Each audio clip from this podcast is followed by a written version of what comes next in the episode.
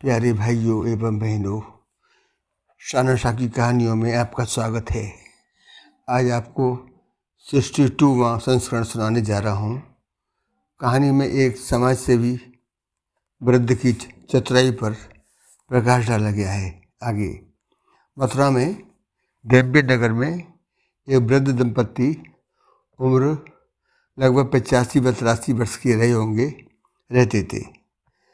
वृद्ध मिलिट्री से मेजर पद से रिटायर्ड थे। बहुत मिलनसार समाज सेवी दयालु स्वभाव के थे। उन दोनों को नींद न आने की समस्या थी। अतः कोठी की लाइट बंद कर कभी लॉबी, कभी बालकनी तो कभी कमरे के अंदर ही घूमते रहते थे। उनके पड़ोस की कोठी में एक सेठ सेठानी, जो शहर में परचून के थोक व्यापारी थे, रहते थे। उनकी चार बेटियाँ थीं। सबसे बड़ी बेटी पंद्रह वर्ष की, लगभग रही होगी। जनवरी का महीना था। एक दिन सेठ जी पत्नी सहित एक वीआईपी शादी में, समारोह में सम्मिलित होने गए थे। घर पर चारों बच्चे ही थे कि रात्रि लगभग एक बजे पाँच छः चोर कोठी के बाहर खड़े हुए मेजर साहब की पत्नी ने खिड़की में से देखी, जो नींद न आने के कारण कमरे में घूम रही थी।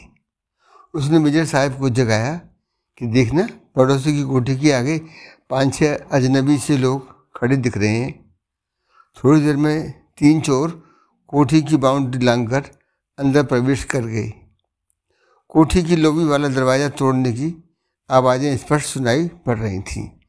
थोड़ी देर बाद सेठ जी की बड़ी बेटी सुमन का फ़ोन भी मेजर साहब के पास आया। कि अंकल, हम लोग अकेले हैं, मम्मी पापा घर पर नहीं हैं, कोई लोबी का दरवाज़ा तोड़ने का प्रयास कर रहा है प्लीज़ हमारी सहायता करें। मेजर साहब ने बच्चों को तुरंत सहायता का आश्वासन देते हुए समीप ही कोतवाली को नंबर लगाकर सारा वृतांत लिखने को बोला एवं तुरंत कार्रवाई के लिए आग्रह किया। पुलिस चौकी से प्रत्युत्तर में जवाब मिला कि फ़िलहाल सभी टुकड़ियाँ फ़ील्ड में गई हुई हैं अन्य पर तुरंत एक्शन लेंगे। मेजर साहब ने बतलाया कि कोठी में केवल बच्चे हैं, बहुत घबरा रहे हैं और मैं वृद्ध हूँ, अतः शीघ्र ही कोई उपाय निकालें। पाँच मिनट के इंतज़ार के बाद मेजर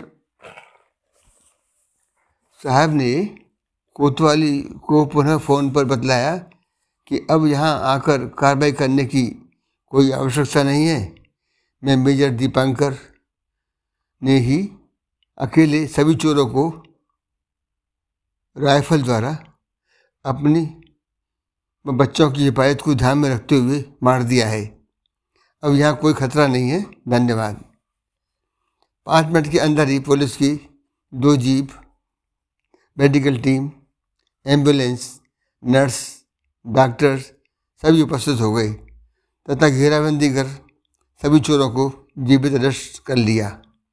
बाद इसके कोतवाली इंचार्ज एस एच ओ ने मेजर साहब से कहा कि आप तो बोल रहे थे कि मैंने सभी को राइफल से मार दिया है।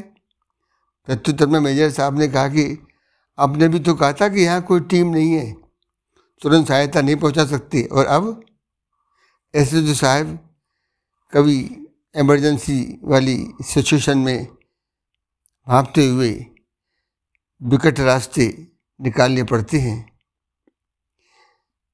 वही मैंने भी किया। Do not underestimate to senior citizen. उस समय मेजर साहब की चतुराई के कारण बड़ी घटना होने से बच गई। बंधुओं मेरी कहानी कैसी लगी? यदि कहानी अच्छी लगी हो तो प्लीज़ कमेंट्स पर फॉलो कर प्रताड़ करें। धन्यवाद।